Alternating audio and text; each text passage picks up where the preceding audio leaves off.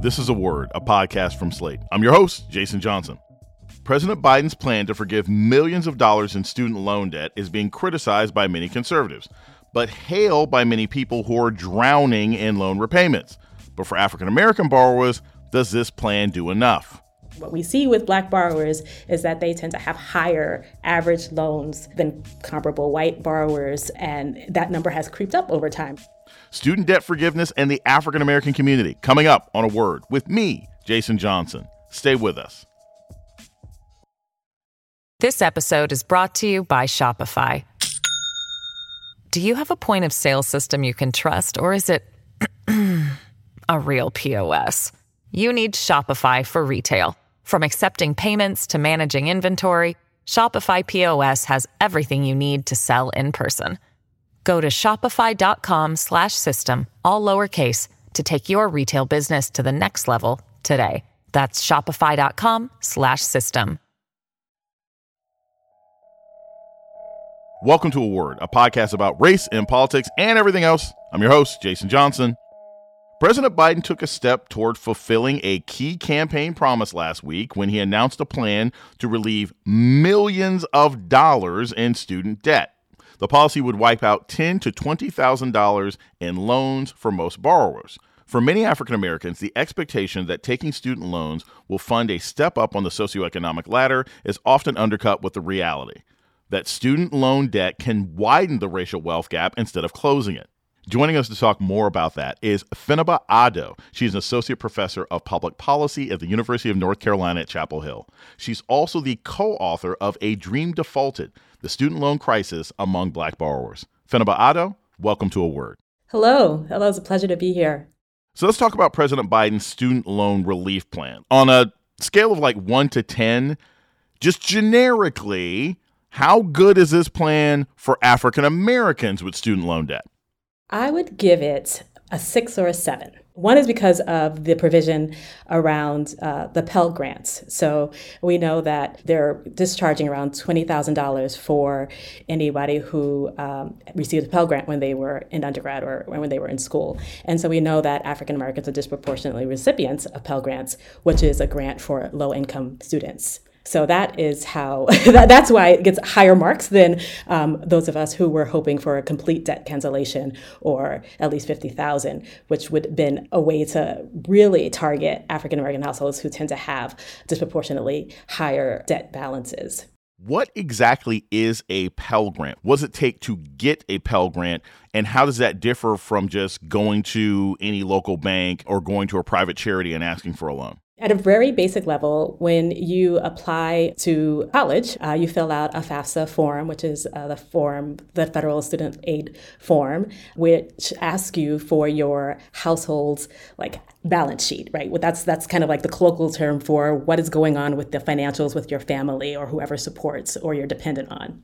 And that information they use in order to calculate your family's contribution. And so that essentially is going to be how much you are expected to put up towards your own education. If you fall below a certain income threshold, that, that amount that you contribute is lowered and can be lowered down to essentially zero. And that's highly dependent on the income that people's families have. Uh, African American households tend to uh, be at the lower ends of income and wealth distribution. And that makes you eligible for Pell Grants, which says that you do uh, the, the amount that you contribute is actually going to be in the form of a grant. So, not loan based. A grant is that you don't have to pay it back. You can contribute some of this money towards your own education. Uh, but what we've seen over time, the amount of the Pell Grant has actually not kept up with inflation. So, um, there was a time that it covered a significant portion of the overall cost of college. You know, sometimes families still had to contribute a little bit more depending on when they attended and for how long, but that has decreased over time.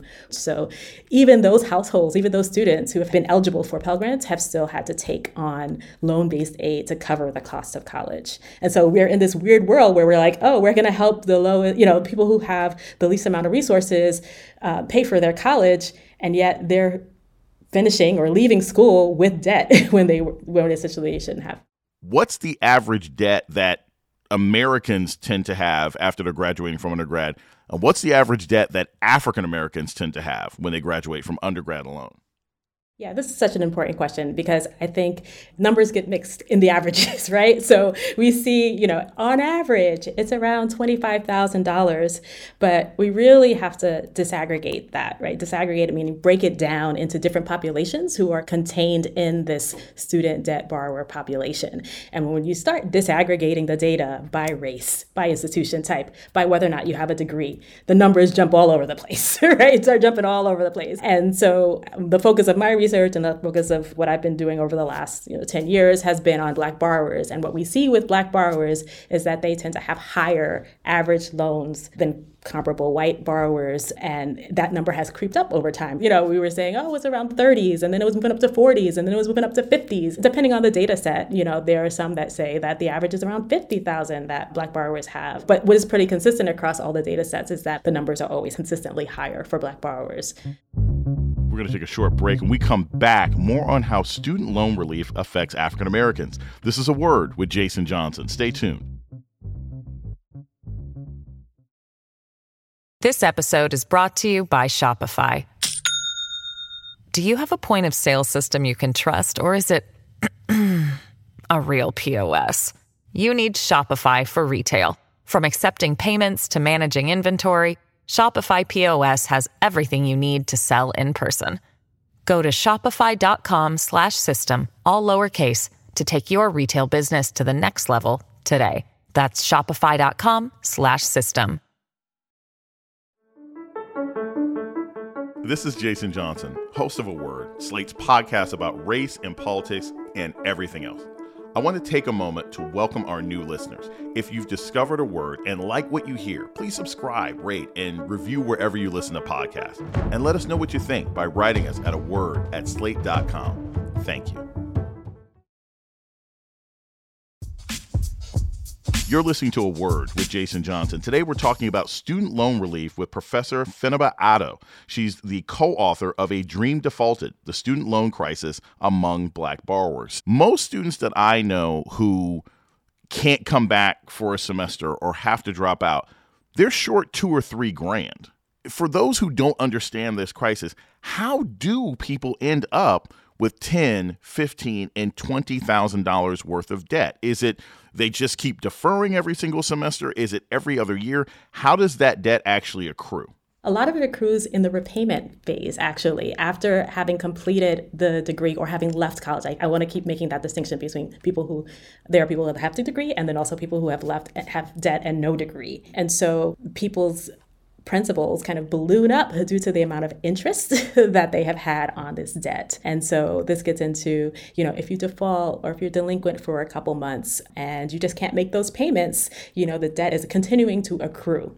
And so a lot of what we have seen, a lot of what, what is in that large numbers is happening um, in the repayment phase and the inability to keep up with payments. And so that's why it's really um, fascinating. That's why I give it that six to seven number that we saw in the current plan to uh, stop the interest accruing for people who are current on their payments. That was one of the provisions. And then also, I believe it's capping the amount of the monthly payment down to 5% rather than 10% of people's um, disposable income. Explain to our audience a little bit about the sort of systematic and racial biases in the student loan process that lead to people having debt no matter what kind of choices they make. Because i think that's the thing that people really get caught up on that you can make all the quote unquote right choices. You can try to pick a school that's within your means quote unquote and you still end up in debt especially if you're african american one is uh, the way we think about pursuing higher education, getting a college degree. It remains one of the strongest indicators, we say, of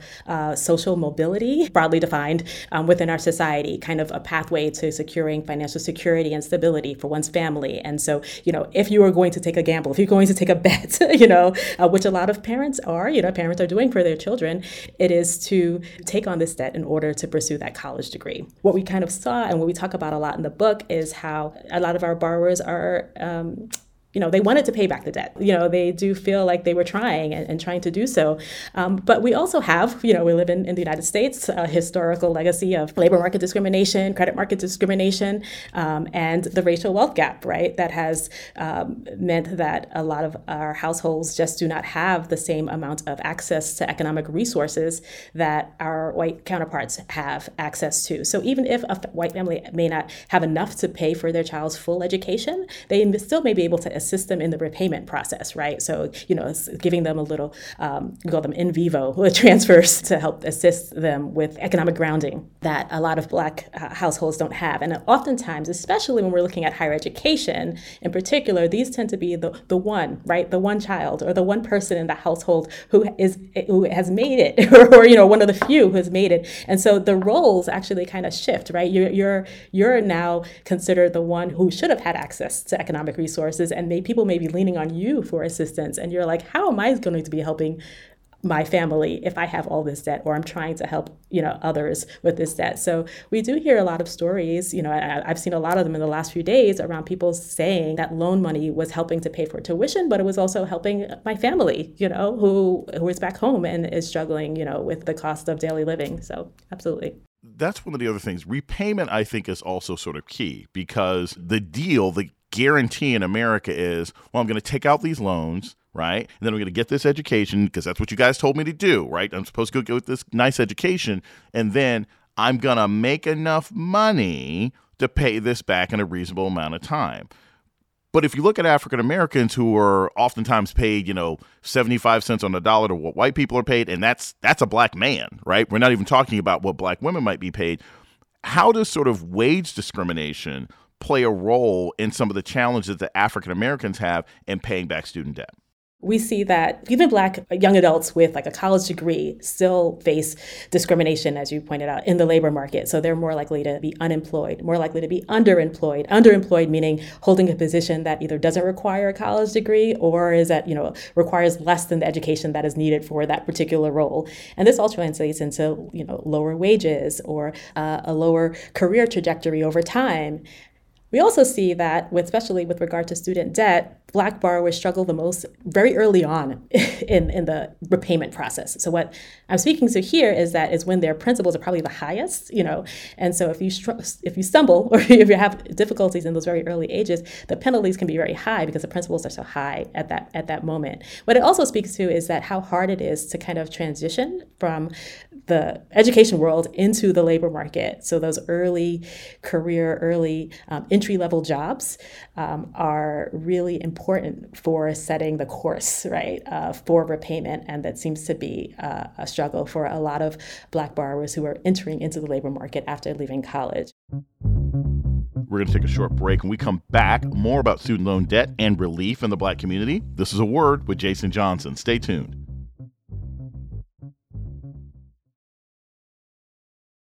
You're listening to A Word with Jason Johnson. Today, we're talking about student loans and debt relief for African Americans. Our guest is Professor Fenaba Addo, co author of A Dream Defaulted, the student loan crisis among black borrowers. So, I'm going to share with you an interesting experience that I had. When President Biden made the announcement, the very next day, I had class. So I talked to my students at Morgan State University and I laid it out to them. I was like, okay, do you guys generally believe in student debts being canceled. And by and large, the class was like, yes, we believe they should be canceled, et cetera, et cetera. But when I told them about the specific program, a lot of the reactions were, well, that's only $10,000. Well, that doesn't mean anything. That's not enough.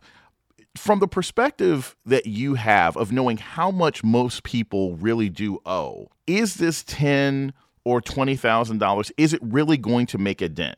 I think for some, it's going to make a, a, change, a difference. I also think that what has also made a difference is the last two years in which we've had the moratorium on the payments. So people not paying at all. So being able to use that money to direct it towards other bills or utilities or whatever the forms of consumption that they, they have. Um, so as someone who has studied Black borrowers, the $10,000, it may not be enough because we have such higher averages. As we know, what your paycheck says you earn may not translate to feeling financially secure and financially stable, especially if you don't have the wealth to back it up. One of the other questions that you sort of hear from some progressives in this country, you know, commentators, even some of my students would say, well, wait a minute The United States just sent $750 million to help fight the Russians in Ukraine. The U.S. can always find money in the couch for other things. Why are there so many limitations and restrictions on this? And so, eh, you know, from a policy perspective, are there legal or constitutional restrictions that keep the administration from being more assertive on these issues? I mean, it doesn't seem like they can write a blank check to this. So, are there like limitations on what they can do, at least on this particular point? I, I, mean, I think your students are, are right in, in kind of comparing what is going on when you know when we do all this military spending and then we turn to education and we see it being rolled back. And I think it is an indication of you know how we value um, or rank these different areas within our society. It's a clear indication of that. Like, you know, we need to be doing a better job of advertising how much we contribute to, you know, society. What are the benefits that higher education in particular has brought with regard to civic engagement and, you know, healthcare and just, you know, the amount of research and development that happens on our campuses and how our students go out and contribute to society. And, you know, there's just so many ways that you can brand this. I'm not, I'm not into marketing, but thinking about, you know, um, you know, why is it that we that there is more of a negative stigma uh, with regards and, and, and, why are those people allowed to kind of drive the narrative around higher education rather than um, what you know what we know is the good stuff that we're producing at, at our respective places a few months ago on this podcast, we spoke with a representative of the Debt Collective, which is a grassroots organization that essentially just pays off student and other kinds of debt. Can private or like nonprofit efforts really be a significant part of solving this debt crisis? Like, is that a realistic model, or does this have to be addressed by the federal government in order for us to sort of relieve this burden to people? So I'll say that because it was a policy that led to this current crisis that we're in, I am really much an advocate of a policy driven solution. I think it's great that there's people willing to step up, like we saw at the Morehouse example as well, with the billionaire um, Robert Smith, who absolved the student loan debts of that graduating class, I think in 2019. You know, we see these kind of piecemeal efforts that kind of raised awareness about the crisis and that, the, that this was something serious that needed to be taken care of. But I am more so in support of policy driven efforts, but I also am, am very awed and amazed. And I think we needed the Debt Collective, and they've done so much to get us to this point um, because I think without the grassroots efforts, without the social movement efforts, it wouldn't have gotten this far. So I always like to end on something nominally positive or optimistic. So if there's African American parents listening to the podcast right now and they're looking at the prospect of taking out student loans, what are two or three key things that you think they should pay attention to when they're looking at the process, whether they're looking at federal loans, whether they're looking at private loans, what are two things that they should definitely have on their minds? You know, a lot of it is not in the hands, unfortunately, of the household and the individual. It's more so in the hands of the institutions. So I like to say, look at you know the breadth of the institutions that your child, that you want to send your child to. There are some universities and colleges that are getting it right. You know, that are have uh, offer quite generous programs that are not loan based, that are grant based. Um, so I would say, you know, diversify. You don't all have to go to certain sets of schools, but that's one thing that I, w- I would say. Um, and then get in and get out as fast as you can.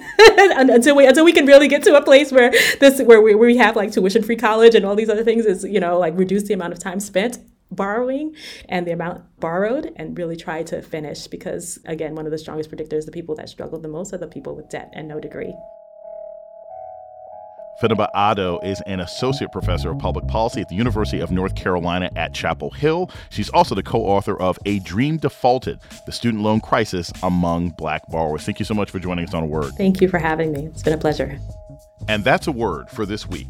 The show's email is a word at slate.com. This episode was produced by Christy Taiwo Makanjula. Ben Richmond is Slate's Senior Director of Operations for Podcasts. Alicia Montgomery is the Vice President of Audio.